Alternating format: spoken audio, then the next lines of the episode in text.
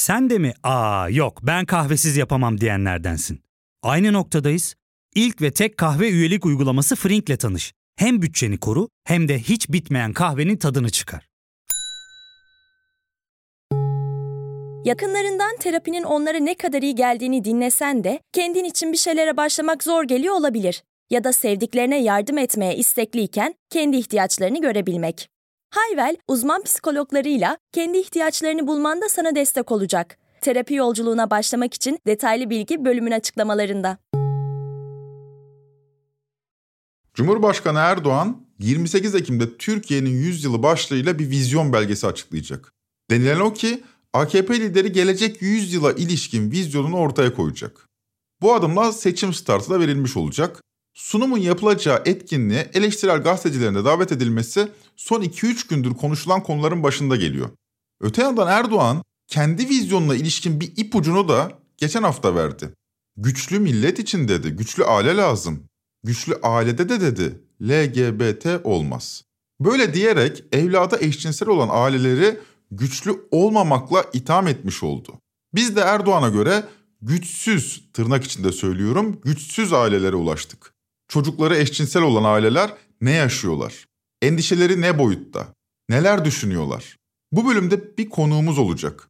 Lezbiyen, gay, biseksüel, trans, interseks artı aileleri ve yakınları derneği. Yani kısa adıyla Listag'ın başkanı Tülay Savaş bizlere eşlik edecek. Uzatmayayım, ben Ozan Gündoğdu, hazırsanız başlayalım.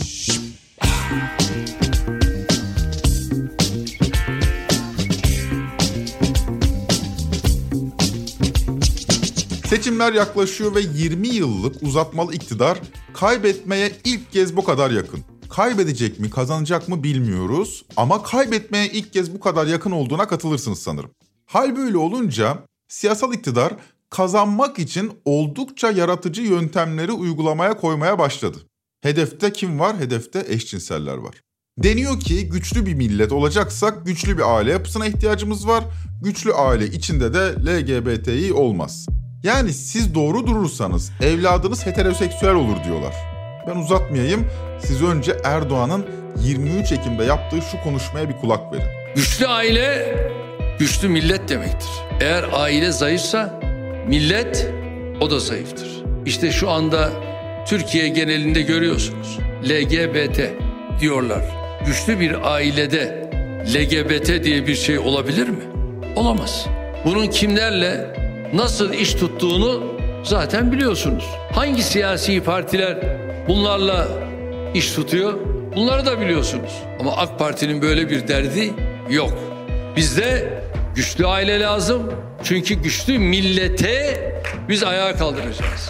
Bu gündemi takip ettiniz mi bilmiyorum. Siyasal iktidarın yetkili koltukları son 1-2 yıldır ara sıra LGBTİ bireyleri hedefine koyuyordu. Burada başı çeken isim İçişleri Bakanı Süleyman Soylu'ydu. Soylu'ya göre hepimizi cinsiyetsiz yapacak şeytani bir plan devrede. Dolayısıyla dinimize, imanımıza sahip çıkalım ki heteroseksüel yaşamaya devam edelim. Hatta Süleyman Bey bazı konuşmalarında o kadar ileri gidiyor ki siyasi hasımlarına LGBT çocuğu bile diyor. Dinleyelim. Bize kızıyorlar. Ne demişiz? Polisimiz, jandarmamız, askerimiz operasyona çıkarken ayetel kürsilerle çıksınlar. Abdeste gitsinler diye. Buradan onlara kabahat bulanlara, laf yetiştirenlere soruyorum. Biz sizin gibi LGBT çocuğu değiliz. Biz ayetel kürsinin çocuğuyuz. Süleyman Soylu'nun bu konu hakkında sayısız konuşması var. Fakat bu ayetel kürsi çocuğu olma konuşmasının bağlamını sevdiğim için seçtim ben. Yani çünkü bu konuşmada teşhir oluyor vaziyet. İktidar meseleyi din soslu pazarlıyor. Karşımızda LGBTİ çocukları var, biz de ayetel kürsi çocuğuyuz diyor. Gerçekten yani elinizde kullanabileceğiniz din ve millet gibi siyasi aparatlar varsa bu memlekette siyaset yapmaktan daha kolay hiçbir şey yok. İşte ayetel kürsi çocuğuyuz diyorsunuz tamam işte daha ne olsun. Şimdi bunlar Soylu'nun bir mitingde sarf ettiği, kitlesini coşturmak için söylediği kullanışlı ifadeler. Eskiden yani 3-4 yıl öncesine kadar böyle ifadelere rastlamıyorduk. Daha net tespit edelim. Aslında ilginç olan bu. Daha net tespit edelim. Türkiye'de ilk kez bu seçimlerde LGBTİ topluluğu bir seçim malzemesi oluyor. Daha önce hiç yaşanmamıştı. Önceki seçimlerde hiçbir zaman karşı taraf LGBT'yi savunucusu biz de Ayetel Kürsi'yi savunuyoruz gibi bir ikilik konmamıştı toplumun karşısına. Bunun verimli bir siyaset sahası olduğu açık. Peki neden daha önce değil de şimdi? Bu sorunun bana kalırsa iki temel nedeni var. İlki başta da söylediğimiz gibi iktidarın kaybetmeye ilk kez bu kadar yakın olması. LGBTİ topluluğuna hedef almak da bu ortamda son derece kullanışlı. Üstelik sadece Türkiye'de değil, dünyada da neofaşist iktidarların deneyip kazandığı bir yöntem bu.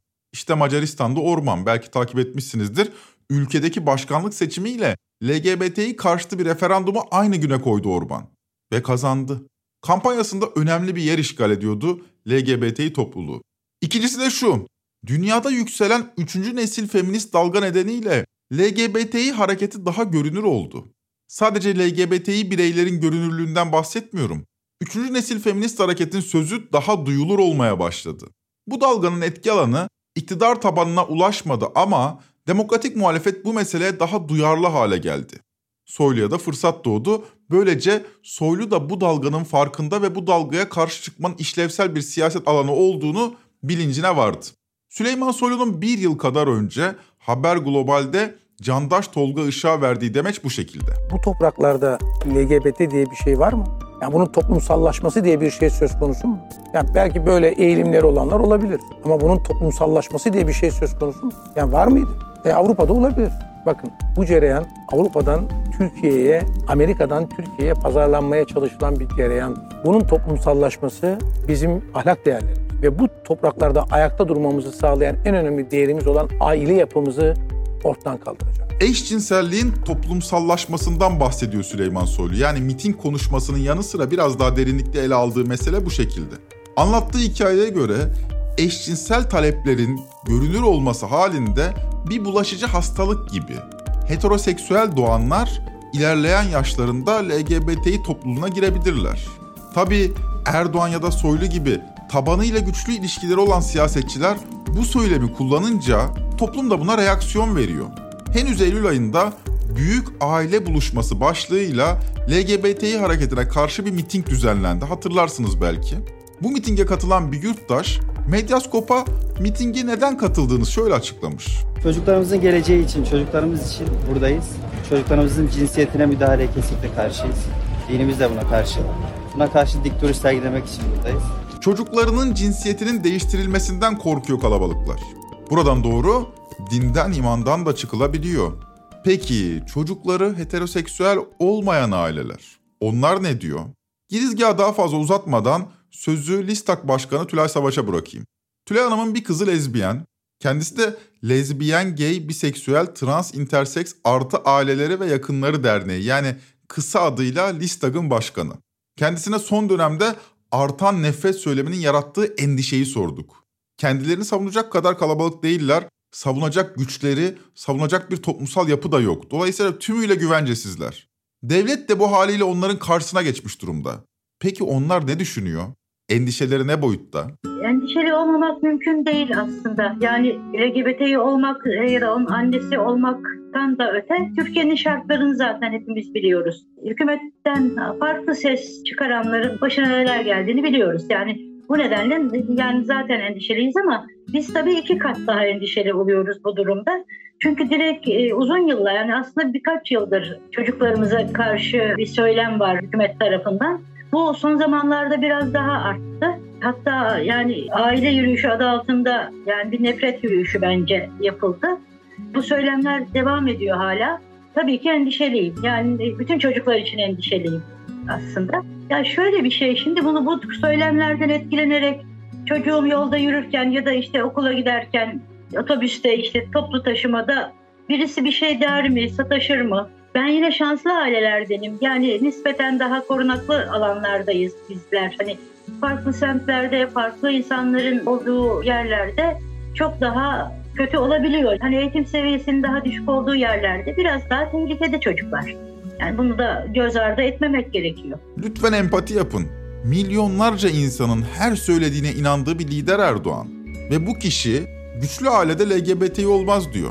Aynı düzenin İçişleri Bakanı hepimizi cinsiyetsiz yapacaklar diyor. Biraz önce dinlediğiniz yurttaş çocuğunun cinsiyetinin değiştirilebileceğini düşünüyor. Bu nefret ikliminde siz eşcinsel olsanız endişeli olmaz mıydınız? Şimdi bir de Tülay Hanım'la empati yapalım. Evladınız eşcinsel olsa tedirgin olmaz mıydınız? Şimdi benim iki çocuğum var. Biri heteroseksüel, biri de e, lezbiyen beyanı bu şekilde. İkisini de ben büyüttüm. Yani ikisi de aynı ailede büyüdü. Benim korumam altında. Hani benim bakımım sayesinde ve o şekilde ben büyüttüm. Yani o nedenle hani bir aile çocuğun nasıl hani daha iyi eder, nasıl çok iyi eğitim aldırır, onun mutlu olması için uğraşır. Aynı herkes gibi ben de bu şekilde ikisini de büyüttüm. Kızım bana söylediğinde yani çok kale almamayı tercih ettim. Şimdi şöyle dernekte de deneyimlerim şu şekilde gelişiyor.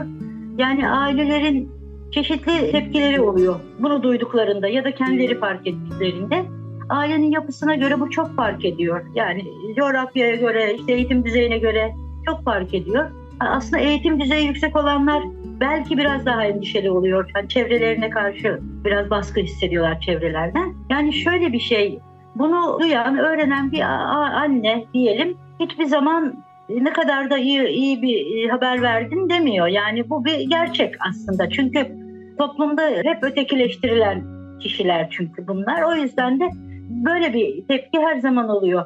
Yani benim kendi özelimde tabii ki çok endişelendim. Yani ilk sözüm de şu oldu. Kızım bu toplumda nasıl yaşayacaksın?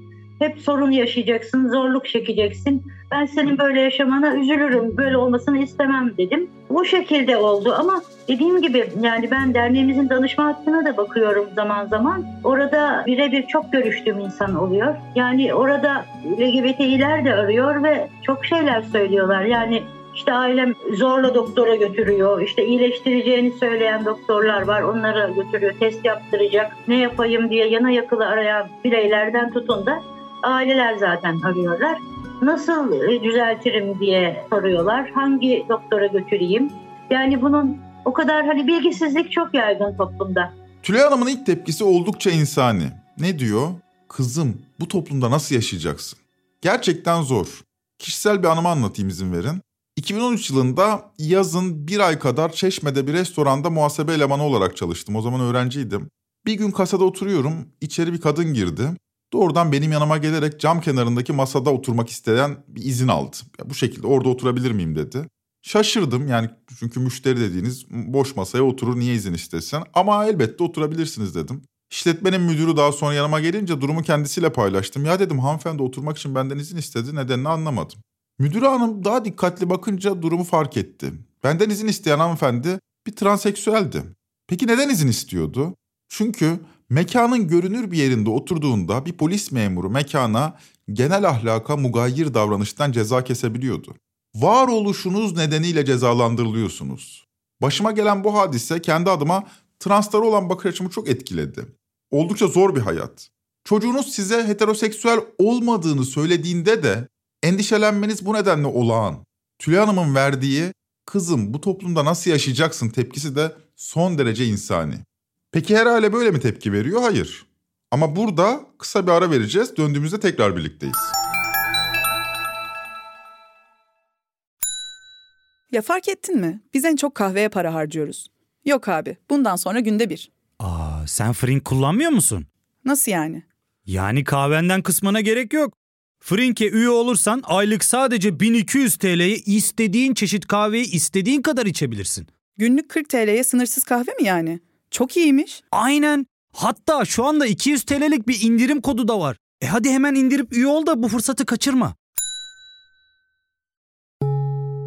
Terapiye başlamak, içinden çıkamadığın döngüleri kırmak, bazı yanlış bulduğun kararlarını değiştirmek ve kendinle beraber daha huzurlu bir yaşam inşa etmek için atabileceğin en değerli adımlardan biri. Hayvel ile yoğun yaşam tempona uyum sağlayarak online terapi seanslarını takvimine göre ayarlayabilirsin. Bini aşkın uzmandan sana en uygun terapisti seçebilir, podb10 koduyla indirimden yararlanabilirsin. Detaylı bilgi açıklamalardaki bağlantıda.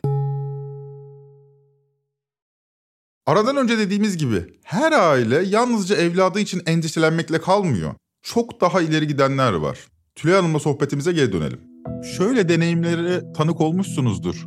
Çocuğun beyanından sonra aile tedavi ettirmeye çalışıyor. Hı hı, tabii. Böyle deneyimler nasıl sonuçlanıyor? Tırnak içinde söylüyorum tedavi oluyorlar mı yani? Yok öyle bir şey tedavi olmadığını, daha doğrusu hastalık olmadığını çok iyi biliyoruz. Dünya Sağlık Örgütü de bu konuda kesin olarak açıklamalar yaptı. Yani hasta olmayan bir kişiyi doktora tedavi ettirmenin de bir mantığı yok tabii. Ama bunu yaptığını iddia eden bayağı ünlü de kişiler var bildiğiniz kadarıyla. Ben birebir tanık oldum buna. Yani beni bir genç aradı ve yarın beni işte götürüyorlar bana ne yapacaklar bilmiyorum. Sesi titriyordu, korkuyordu. Ne yapabilirim diye yani çok e, tedirgindi. Ben ona şey dedim ya onu sakinleştirmeye çalıştım. Siz dedim 18 artık bir kişisiniz bir kere istemediğiniz bir şey hani bir şey imza atmayın ve mümkün olduğu kadar sakin olmaya çalışın dedim. Hatta sonrasında da arayıp bir bilgilendirir misiniz dedim. Yani ne oluyor oralarda? Aradı birkaç gün sonra işte dedi testler yaptılar. Yani öyle ilginç ki benimle birebir doktor konuştuğunda e, ben biliyorum bu durumun değişmeyeceğini dedi diyor arkadaşımız ve ama aileyle birlikte olduğunda aile böyle o kadar çok inanmış ki iyileşeceğine aileyle birlikte olduğunda işte biraz daha seans yapalım bir 10 seans, daha yapalım düzeltiriz düzeltmeye çalışırız gibi şeyler söylendi duydum ben. Yani bu biraz da maddi yani duygusal diyorum yani açıkçası. Öyle bir şey yok yani iyileşme diye bir durum yok. İlk tepki bu işten nasıl kurtuluruz oluyor ve doğrusan aslında çocuklarını psikiyatra veya doktora götürüyorlar. Bakın çocuğunuzu doktora götürüyorsanız türlü travmalar yaşatıyorsunuz. Doktor bu hastalık değil diyor ama siz ısrar ediyorsunuz. Aileler için kabullenmesi çok zor bir durum. Hele ki toplum baskısı. Kızın neden erkek gibiler, neden evlenmiyorlar diye sormalar, oğlun neden böyle giyiniyor diye sormalar, tahmin edebileceğiniz onlarca yargılayıcı ifadeye maruz kalıyorsunuz. Fakat Tülay Hanım'la sohbetimizden anladığım kadarıyla bu durum çekirdek aile içindeki dayanışma bağlarını güçlendiriyor. Yani geniş ailenin tacizine karşı çekirdek aile daha güçlü hale geliyor. Yani Erdoğan'ın dediğinin aksine çocuğu heteroseksüel olmayan aileler çok daha güçlü aileler. Tabii ki çocuklarına sahip çıkıyorlarsa. Bir de çıkmayanlar var. Onlar ne yapıyor? Armağan Çağlayan transseksüel sanatçı Akış K ile röportajında aile meselesini soruyor ve şöyle cevap alıyor. Aileniz Zonguldak'ta mı yaşıyor? Evet. Kısa kestiniz. Yani e, kendi ailem aslında beraber yaşıyorum onlarla yani. Yani? Seçilmiş ailemle beraber yaşıyorum. Kendi seçtiğim ailemle. Bu nasıl bir şey? Hiç bildiğim bir şey değil. Seçilmiş aile derken? Bir biyolojik veya atanmış aileniz oluyor. Do işte doğduğunuzda doğduğunuz bir aileniz oluyor. Bu birincisi. Bir de sizin kendi seçtiğiniz bir aileniz oluyor. Yani dayanıştığınız, birbirinizin eksiklerine koştuğunuz, birbirinizi tamamladığınız bir aileniz oluyor. Bu da seçilmiş aile oluyor. Görüldüğü üzere toplumdan bu derece tecrit edilince son derece yaratıcı hayatta kalma metotları geliştiriyorsunuz. LGBTİ topluluğunun genel olarak biyolojik ailesiyle ilişkisi oldukça zorlu geçiyor. Onlar da kendilerine başka aileler seçiyorlar. Seçilmiş aile diyorlar buna. Ya çok ilginç bir sosyolojik vaka.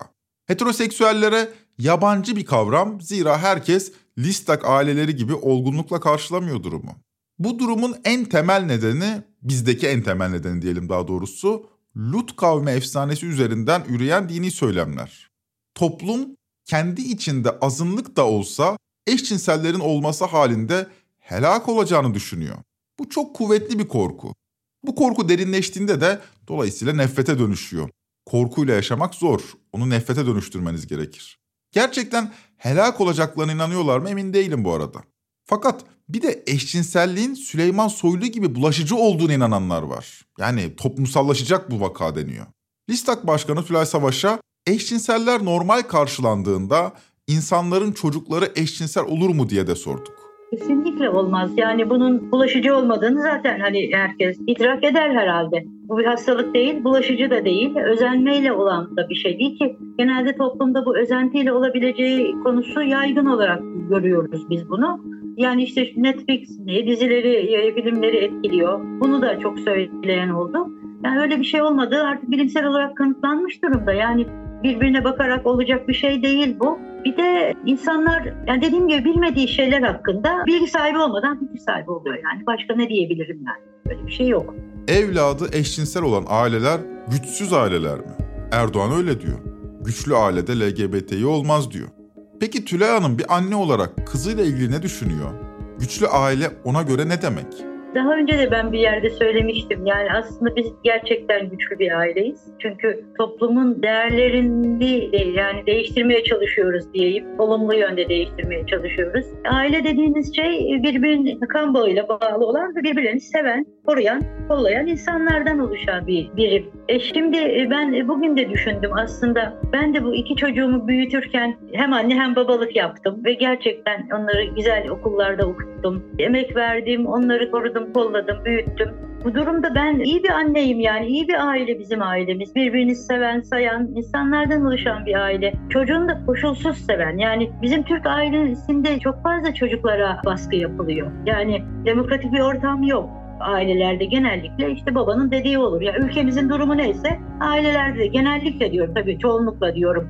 Hepsi değil tabii ki ama yani babanın dediği oluyor işte şu okula gideceksin, okuyacaksın, okumayacaksın. Ya birçok yerde hala evliliklerde bile ailenin çok etkisi oluyor. Çocuklarını yani kendi seçmelerini birçok şey okulu olsun hani başka konularda da olsun. Yani bu izin verilmiyor. Böyle aile çok şimdi o ailede yetişen yani o aile güçlü derken ne anlamda? Hani işte vurdum kafasına oturttum o güçlü aile mi oluyor? Yoksa bizimki gibi çocuklarının kendi gelecekleriyle ilgili kararlarda onlara hak tanıyıp onların tercihlerine olanak sağlayan aileler mi güçlü? Yani biz çok güçlü aileler olduğumuzu düşünüyorum ve de sevgi dolu aileleriz biz. Geniş toplum kesimleri LGBTİ topluluğunun hak mücadelesini eşcinsellik propagandası olarak görüyor. Halbuki onlar kendi insan hakları mücadelesini veriyorlar. Propaganda yani sizleri de eşcinsel yapmak istiyorlarmış gibi ifade ediliyor. Halbuki onlar kardeşim bırakın kafamıza göre yaşayalım diyor. İşe girerken zorlanmamak, herkes gibi yaşayıp gitmek istiyorlar. Buna karşı muhafazakar halk kesimlerinin iddiası şu. Ya diyorlar, biz zaten karışmıyoruz ama toplumda görünür olmasınlar. Kendi evlerinde nasıl yaşarlarsa yaşasınlar. Çocuklarımıza kötü örnek oluyorlar. Şimdi Tülay Hanım'a sorduk. Eşcinsel kimliği gizleyerek yaşamak mümkün mü? Ya da mümkün olsa bile bu ne tip sorunlar doğuruyor? Şöyle bir şey, bir insanın olduğundan farklı görünmesini ya da davranmasını istemek bu. Kendi gibi olmaması demek. Bu da tabii ki insan haklarına aykırı diye düşünüyorum ben doğal olarak. Çünkü herkes nasılsa öyle yaşıyorsa niye o yaşamasın? Yani görünmesin derken ne yapsın yani? Yani yok mu olsun? Ve şöyle bir istatistik var aslında. Toplumlarda genellikle eşcinselliğin yüzde on olduğu, yani bu Hollanda'da da hani serbest olmasına rağmen aşağı yukarı aynı. İşte İran'da da hani aynı aslında. Ve trans olma durumunda 2000'de bir olduğu söyleniyor. Yani bu bilimsel olarak bu şekilde araştırılmış. Yani şimdi bu insanlar ne yapsın? Yaşamasın mı? Ne istiyorlar? Ben onu anlamış değilim. Homofobiye kötü haber. Yani toplum zaten eşcinselliği baskılıyor ve çoğu eşcinsel kimliğini zaten gizliyor. Yani etrafınızda heteroseksüel zannettiğiniz çok fazla eşcinsel var. Çevrenizde eşcinsellerden nefret ediyor gibi görünen tipler de eşcinsel olabilirler yani. Çok tuhaf değil mi? Peki ya Listak? Neler yapıyorlar? Neden bir araya gelme ihtiyacı duyuyorlar? Aslında cevabı açık. Bu kadar baskı altında olan bir topluluğun anne babaları olarak dayanışmaya ihtiyaç duyuyorlar. Ama Tülay Hanım genellikle annelerin sürecin sorumluluğunu aldığını söylüyor. Yani anlaşılan o ki babalar için süreç daha zorlu ilerliyor. Ya da babalar bu süreçte daha geri planda kalıyor. Tülay Hanım'a son süreçte Listag'a başvuranların ya da arayanların sayısı arttı mı diye sorduk. Çünkü bir nefret kampanyası organize ediliyor. Dolayısıyla daha çok insanın araması gerekir diye düşündüm. Genelde anneler arıyor diyor Tülay Hanım. Bizim derneğimiz işte 2008 yılında birkaç tane annenin bir araya gelmesiyle oluşmuş ve bir danışma hattı edinilmiş. O danışma hattı 2008 yılından beri açık. Pazar hariç her gün açık. Zaten şöyle biz çocukları LGBTİ olan ve bunu öğrenmiş olan ailelere işte destek vermek üzere hani kurulmuş bir dernek. Akran dayanışması yapıyoruz ve genel hep mutlaka bir anne bakar telefona. Genelde arayanlar da anneler oluyor çünkü. Ve arayan kişi karşısındaki kişinin de kendi gibi devrelerden geçtiğini, aynı şeyleri yaşadığını öğrendiğinde ya epey bir sakinleşiyor diyeyim. Yani ağlayarak arayan da oluyor. Çocuğuma nasıl destek olabilirim diye arayanlar da oluyor tabii ki. Yani bu şekilde biz ailelere destek oluyoruz. Bu durumda hani ailelere destek olarak aslında çocuklara da destek olmuş oluyoruz. Yani aileyle çocuğu böyle bir arayı düzeltmek gibi bir yani durum oluşuyor. Bu şekilde Bir de dediğim gibi DETAT toplantılarımız var. Artı üniversitelerden, derneklerden, her yerden, şirketlerden benim çocuğum belgeselimiz var 2013 yılında çekilen 7 ailenin katılımıyla çekilen bir o bize çok işimize yarıyor şöyle yarıyor çünkü bir anne bu durumu kabul etmiyorsa ya da çok zorlanıyorsa mesela o belgeseli bir izleyin diyoruz. Orada çünkü aileler var. Nasıl öğrendi, ne yaptılar onları anlatıyorlar. Onun da çok etkisi oluyor. Ve bu film gösterimi yapılıyor birçok yerde. Onun sonrasında deneyim paylaşılıyor. Yani, bu, yani mümkün olduğu kadar toplum bu konuda bilgilensin ve şimdi hükümette olan insanlar kızacak ama hani ben normalleşsin diyeceğim burada. Yani şöyle ötekileştirilmesin bu çocuklar. Herkes gibi sağlıklı bir şekilde bu toplum içinde yaşasınlar. Yani, yani Listak bunu istiyor. Çok özel bir azınlık konumunda LGBTİ topluluğu. Onları özel yapan aileleri içinde de azınlık olmaları. Varoluşları gereği bu ayrımcılığı yaşıyorlar ama sadece toplumda değil, aile içinde de azınlıklar. Anne baba heteroseksüel ama çocuk eşcinsel. Bayram ziyaretleri, geniş ailenin toplandığı misafirlikler büyük bir zulme dönüşüyor.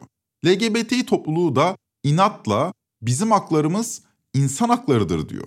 Siyaset ise bu derin soruna ağır romandaki gaftici fethi sığlığıyla yaklaşıyor. Zafer Algöz'ün canlandırdığı gaftici Fethi'yi hatırladınız mı? Oğlunuzu ibne olmaktan nasıl kurtarırsınız? Evet, oğlunuzun ibne olmasını istemiyorsanız bu kıymetli eseri muhakkak okuyun aferin baba. İşte gaftici Fethi gibi siyasetçilerimiz üredi. Bir tarafta hayatından endişe eden halk kesimleri, diğer tarafta çoğunluğun rızasını alabilmek için bu insanlara dönük nefret kampanyasını örgütleyen iktidar. İnsanın koltuğunuz batsın diyesi geliyor tabii. Bu bölümde sizlere olumlu olanı, daha doğrusu olması gerekeni yapan aileleri tanıtmaya çalıştık. Ama şunu da söyleyeyim. Türkiye'de nefret cinayetlerin bir numaralı hedefinde LGBTİ topluluğu var. 2009 yılında Ahmet Yıldız sadece gay olduğu için öldürüldü. Onu öldüren kimdi biliyor musunuz? Babasıydı. Alın size güçlü aile. Siz seçin. Hangisi güçlü? Listak aileleri mi yoksa Ahmet Yıldız'ın ailesi mi? Alın size Türkiye vizyonu. Gelecek yüzyılı bu vizyonla inşa edeceğiz. Trend Topi'yi Podbi Medya ile beraber hazırlıyoruz. Bir sonraki bölüme kadar halk dal kavuğu siyasetçilerin zihninizi manipüle etmediği günler dilerim. Hoşçakalın.